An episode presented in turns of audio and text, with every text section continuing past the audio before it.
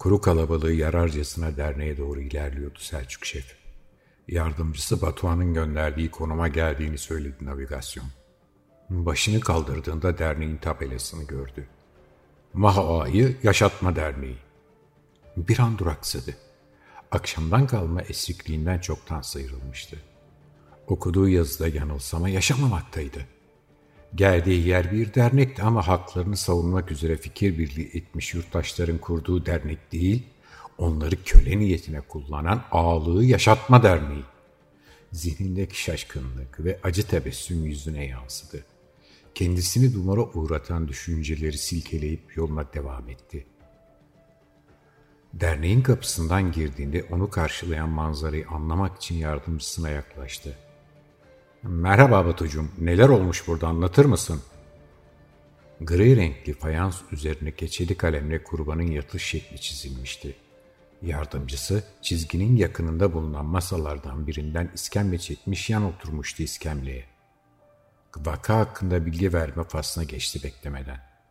Merhaba şef, hoş geldin. Derneğin ağası Mahmut Ozan, 67 yaşında. Bilinen ciddi rahatsızlığı bulunmuyormuş. Ölüm sebebi henüz belli değil. Adli tabip kalp krizi şüphesi olduğunu söyledi. Hasılı şüpheli ölüm. Olayın tanığı şu anarşik tipli eylem diyerek yan masada oturan yeşil parkalı 30'lu yaşlarda uzun sakallı kalın kaşlı delici bakışlarını polislerin üzerine dikmiş olan şahsı gösterdi. Şef nedendir bilinmez şahısla oralı olmadı. Kısa bir bakışın ardından yardımcısına kimlik numarasını Ferhat komisere gönderip geçmişine dair ayrıntılı araştırma isteyelim. Dedikten sonra bir sandalye çekip oturdu. Sol terör örgütü içerisindeki ajanlık dönemi canlandı gözünde. Ardından yeniden yardımcısına döndü. Olay nasıl olmuş? Vallahi bir şey anlatmadı şef. Şu dışarıdaki herkes dernekte okey batak oynuyorlarmış. Satranç oynayan yok muymuş? Ha? Nasıl yani? Anlamadım. Ağlığı Yaşatma Derneği diyorum. Satranç oynayan nasıl olmaz? Satranç yasakmış. ne diyorsun şef gözünü seveyim. Hani mesaiye gelirken alkol almadığını bilmesem kafan mı güzel diyeceğim ama pek bir farkın yok gibi. Kısa bir süre bekledi ardından konuşmasına devam etti. Anladım ben anladım. İstanbul'dan Sıla yengemiz geldi. Senin kafa ondan böyle Leyla. Sorma sahip. Nereleri gezdiniz akşam? Pardon pardon ne diyorum ben ya. Adam ölmüş şef. Yok o değil söyleyeceğim. Olay yeri ekipleriyle savcı senden 15 dakika önce gittiler. Ağayı da 5 dakika önce adli tıpa kaldırdı cenaze işleri. Sen gelmeden işlemlere başlamak istemedim. Şu anarşiyin söylediğine göre Maha köşesinde otururken kenefe gitmek istemiş. İçeride uzun süre kalmış ama ağları olduğundan kimse kapıyı tıklatmaya cesaret edememiş. Belki de adam basur olmuştu. Sorulur mu böyle şey? Hem de Maha Ağa'ya. Epey sonra adam yani A kenefin kapısını aralayıp lak diye yere çakılmış. Kendisi neredeymiş bu sırada? Anarşik mi? Şey, adı Sıraç kalmış, diplere doğru bir masadaymış. O sırada gazete okuduğunu söyledi. Şef usulca kalktı yerinden. Ağır ağır Sıraç'a yaklaştı. Masanın diğer ucuna vardığında ellerini masanın üzerine koyup bakışlarını şahsın gözlerine sabitledi. Neden sonra Batuhan geldi. Şefin sırtına dokundu. Bugün iyi değilsin gibi şef. Yorgunsan şart köşesini gösterdi. Şöyle biraz dinlen istersen. Ağaların yerine oturduk diye kızmasınlar. Ölmüşse ne olmuş? Yardımcısından önce cevap veren sıra açtı. İlk çağdan kalma töreyle yetişen marabaları yeni bir efendi seçerler nasıl olsa. Onun çıkışına Batuhan köpürdü. Az önce ağzından kerpetenle laf aldığımız adama bak sen. Neler de biliyor. Anlat anlat biz dinleriz anarşik fikirlerini. Size göre anarşik, bize göre halkların özgürlüğü. Siz bunlardan çakmazsınız. Hışımla hareketlenen Batuhan, sana buradan bir çakarım diyerek adamın üzerine atıldığı sırada Selçuk Şeftiyar koluna dokundu yardımcısının. Batuhan'ın havaya kaldırdığı gülle masada patladı. Şef çay ocağı tarafına doğru ilerlerken Batuhan yanına yaklaştı onun. Neyin var Allah aşkına şef? Ne konuyla ilgilisin ne beni bırakıyorsun ifade alayım. Hayırdır akşam ne yaşadınız siz? Özelimi mi anlatayım?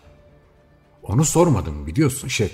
Sıla Engel en son konuştuğumuzda Doğu turuna çıkacağını söylemişti. Buraları çok merak ediyormuş. Yoksa doğa, kültür merakı senden önce mi geliyormuş? Hiç beni gazlamaya çalışma. Gaza gelmediğimi çok iyi bilirsin dostum. Yorgun değilim ama aşırı keyiften biraz sersemlemiş olabilirim. Akşam tekneyle Van Gölü turuna çıktık. Gölün çevresinde gezindik. Sılan doğa ve kültür gezilerini sever dediğin gibi. Hatta yaptığımız geziye bayıldı ama önce elbette ki benim dedi Selçuk Şef. Yardımcısının sanki onlara daha fazla ilgi göstermiş gibi derken hınzırca kıkırdadığını görünce dayanamadı. Madem inandırıcı bulmuyorsun sana bunu özetleyen bir fıkra anlatayım dedi. Ardından anlatısına başladı. Adamın biri bir gün gurbete gider. Gurbetteyken bir süre sonra oğlumu özledim de oğlumu özledim diye mızmızlanmaya başlar. Yakınması öyle bir noktaya gelir ki yakın arkadaşlarını artık bunaltmaya başlar. Derken bir gün arkadaşlar gidip oğlunu alıp gelirler. Adamı iş yerinin önüne çağırır, oğlunu da karşısına çıkarırlar. Oğlumu özledim, oğlumu özledim deyip duruyordun. Al sana oğlunu getirdik derler.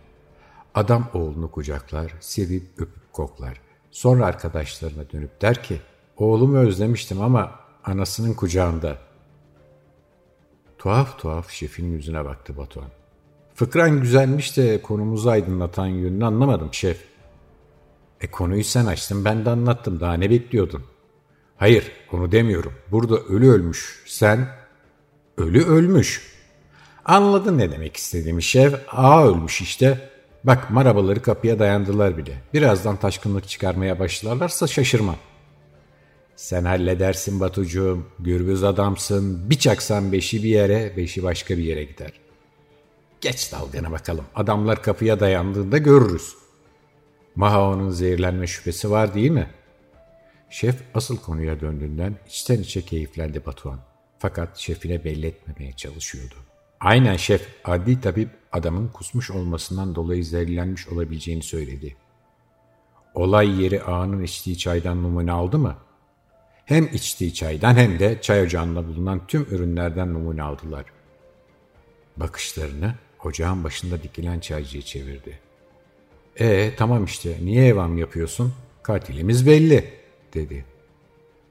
Onun sözlerini işten çaycı Aman ağam o nasıl söz öyle? Ben ağamın yollarına ölürüm. Ağama nasıl böyle şey düşünürüm? Kur'an hakkı için benim suçum yok dedi dedektiflere doğru yürürken. Belki verdiğin çay bozuktu nereden bileceğiz diye frenledi çaycı şef. Yalan. Ha vallahi billahi olmaz öyle şey memur ağam. Ağama verdiğim kuşburnu çayın şişesini diğerlerinden ayrı saklarım. Hep tazedir onun çayı. Sakin ol. Önce bizim konuşmamıza katılma bir daha. Sana soru sormadan cevap verme. Tamam memur ağam. Bak hemencecik buldular yeni ağalarını. Tövbe ağam bizim ağamız başkadır. Ben öyle şeyden dedim. Tamam lan uzatma geç çay ocağına. Bir daha ben demeden oradan ayrılma. Diye gürledi Batuhan. Selçuk şef yardımcısına döndü. Bana Leyla diyorsun ama sen daha betersin şüpheli diye tuttuğun adamı en olmaması gereken yerde tutuyorsun, dedi. Yaptığı hatanın ayrıdına varan Batuhan Çağcı'ya baktı. Geç lan şu pencerenin kenarına, ben izin verinceye kadar oradan ayrılma, dedi. Ardından şefe döndü. Şimdi ne yapacağız şef? Yerimiz sıcak, çayımız çorbamız da var. Daha ne isteriz dostum? Ağanın yeri de boş, deyip şark köşesine doğru giden şefinin yine raydan çıktığını düşünmeye başladı dedik Batuhan. Şark köşesine kurulan Selçuk şef bakışlarını çizgili fayans zemine sabitleyip konuşmasını sürdürdü. Dışarıdaki havalilerin üst taramasını yaptınız mı? Batuhan birden canlandı. Yaptık şef, devriye ekipleriyle birlikte. GBT'lerini de yaptık. Kasten adam öldürme veya yaralama dışında kayda olan çıkmadı. Muhtemelen töre cinayeti onlardı. Çaycının GBT'si temiz mi? Baktık ağasına kul köle olmaktan başka kaydı yoktur. Bak sen espri de yapıyor Genco. Özel kini vardır belki nereden biliyorsun? Bunun mu? Sümsük tipine bakmadan ağasına kim mi güdecek bir de? Öyle deme. Sessiz atın çiftesi pek olur derler. Dedi yarı alaylı.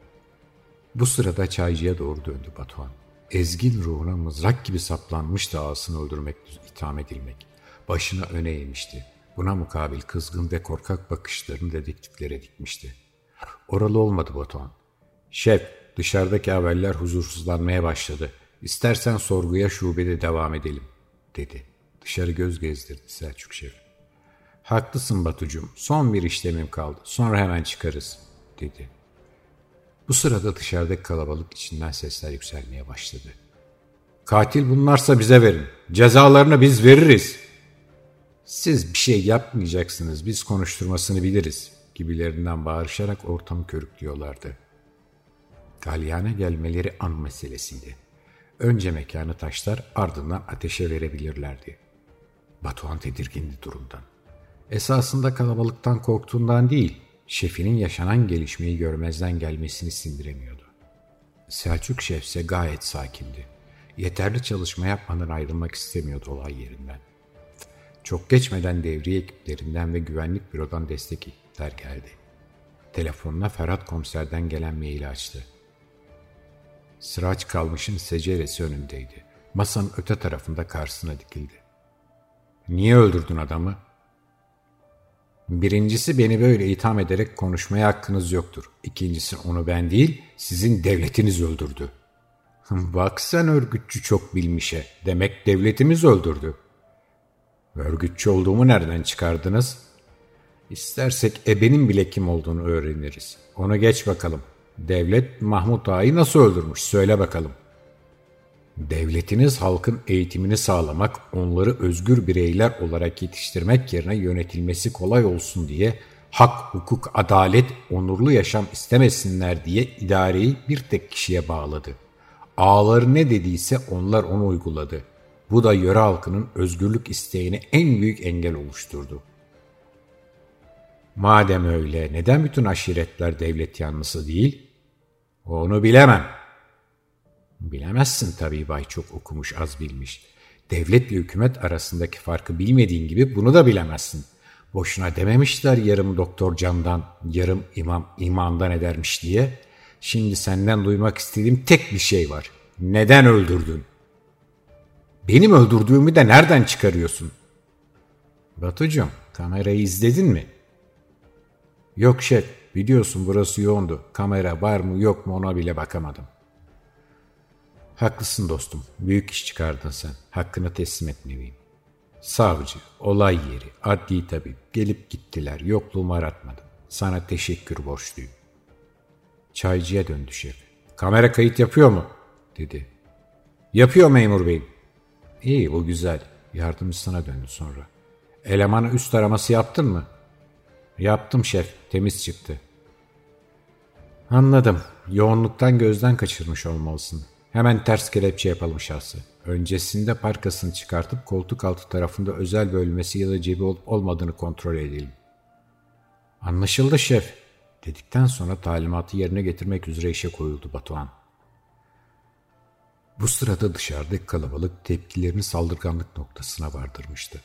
Derneğin kapısına dayanmış kapıyı zorluyorlardı. Selçuk Şef durumun kontrol edilebilir noktayı geçmemesi adına onlarla konuşmak için yanlarına gitmeyi düşünüyordu. Hoş, yanlarına varıp onlarla konuşmakla ikna edebileceğini düşünmüyordu. Zira henüz o bilinç düzeyinde değillerdi. Kovanlarını ilaçlamaya giden aracıyı sersem arıların sokması gibi onlar da her an saldırabilirlerdi. Bu sebeple makul bir yöntemle ikna edilmeleri gerekiyordu. Ancak şimdi katilin ortaya çıkartılması için en kritik zaman dilimiydi. Onlarla vakit kaybetmemesi gerekiyordu. Batuhan sıraç kalmışın parkasını çıkarttırdı. Kelepçeyi takıp yerine oturttu. Parka incelemeye koyuldu. Selçuk Şef'in tahmin ettiği gibi parkanın koltuk altının yakın kısmında ufak bir cep vardı. İçine elini soktuğunda şeffaf poşet ışırtısı duydu. Poşeti çıkardığında içinde birkaç tane hap olduğunu gördü. Havaya kaldırıp şefine gösterdi. Bingo! Yardımcısıyla beşlik çaktılar. Ardından kapıya doğru yöneldi. Kapının kilidini açıp yarım araladı kapıyı. Basamak başında durup kapı aralığından kalabalığa hitaben konuşma yaptı.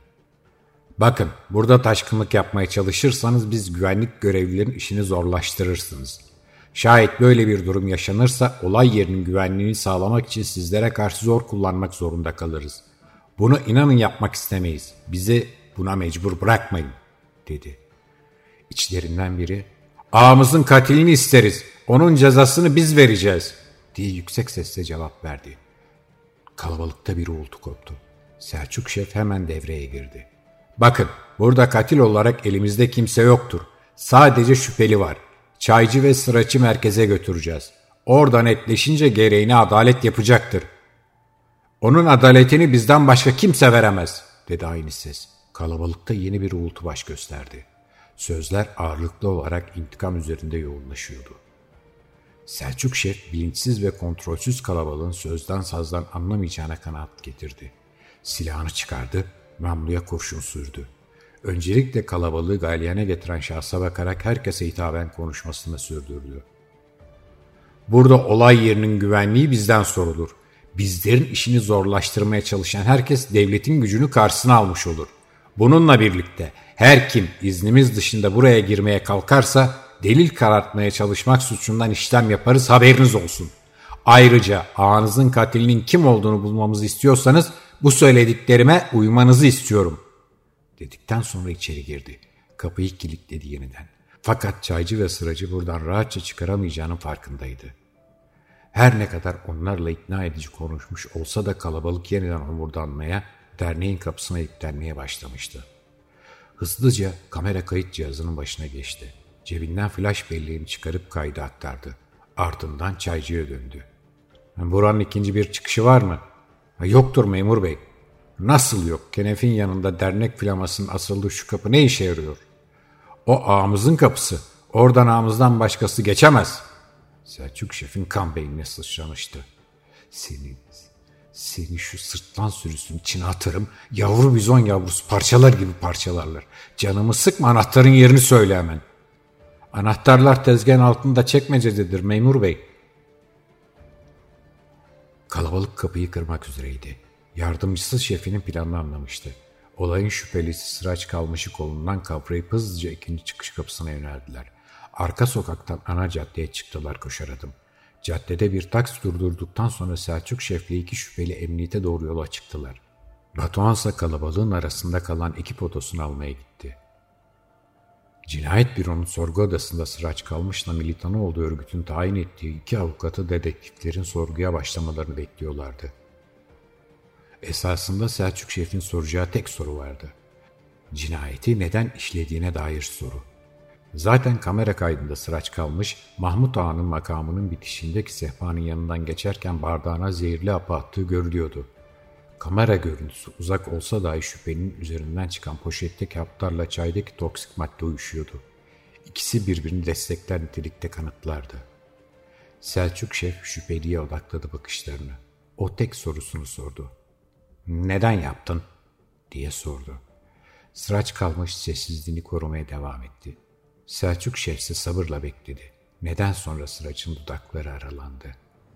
Zorba ve faşist bir feodaldi. Baskıcı tutumuyla çevresine biat ettirmeye başarıyordu. Biat etmeyeni şehirden kovuyordu. Onun hak ettiğini bulmasıyla bir daha bu aşireti hiç kimse toparlayamayacaktır. Bu kirli düzen böylece son bulacaktır, dedikten sonra sustu.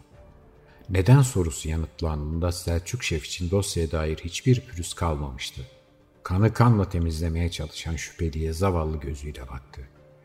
Salinger, psikanalist Stekel'in şöyle dediğini yazar. Olgunlaşmamış insanın özelliği bir dava uğruna soylu bir biçimde ölmek istemesidir. Olgun insan özelliği ise bir dava uğruna gösterişsiz bir biçimde yaşamak istemesidir, dedi. Ardından yardımcısına bakış attı. Dernekte zor kullanmana izin verseydim bu cevabı alamayacaktık, dedi. Çünkü bu tarz örgütler zorlandıkça kilitlenme eğitimi alıyorlar. Ardından yardımcısından şüpheliyi nezarethaneye indirmesini istedi. Van Emniyet Müdürlüğü binasından çıkıp İskele Caddesi boyunca Van Gölü'ne doğru yürüdü. Sevgilisi Sılı onu bekliyordu. Tekne ile Akdamar Adası ve sonrasında Çarpanak Adası'nı gezmeye gideceklerdi. Tekne gezisi yaramıştı Selçuk Şef'e. Yoksa onun için dayanılmaz olurdu bu idraktan yoksun insanlarla uğraşmak. Şehrin konumu ve göl harikaydı ancak genellemese dahi 21. asrın coğrafya insanı sosyal yapısı için aynı şeyi söylemesi mümkün değildi.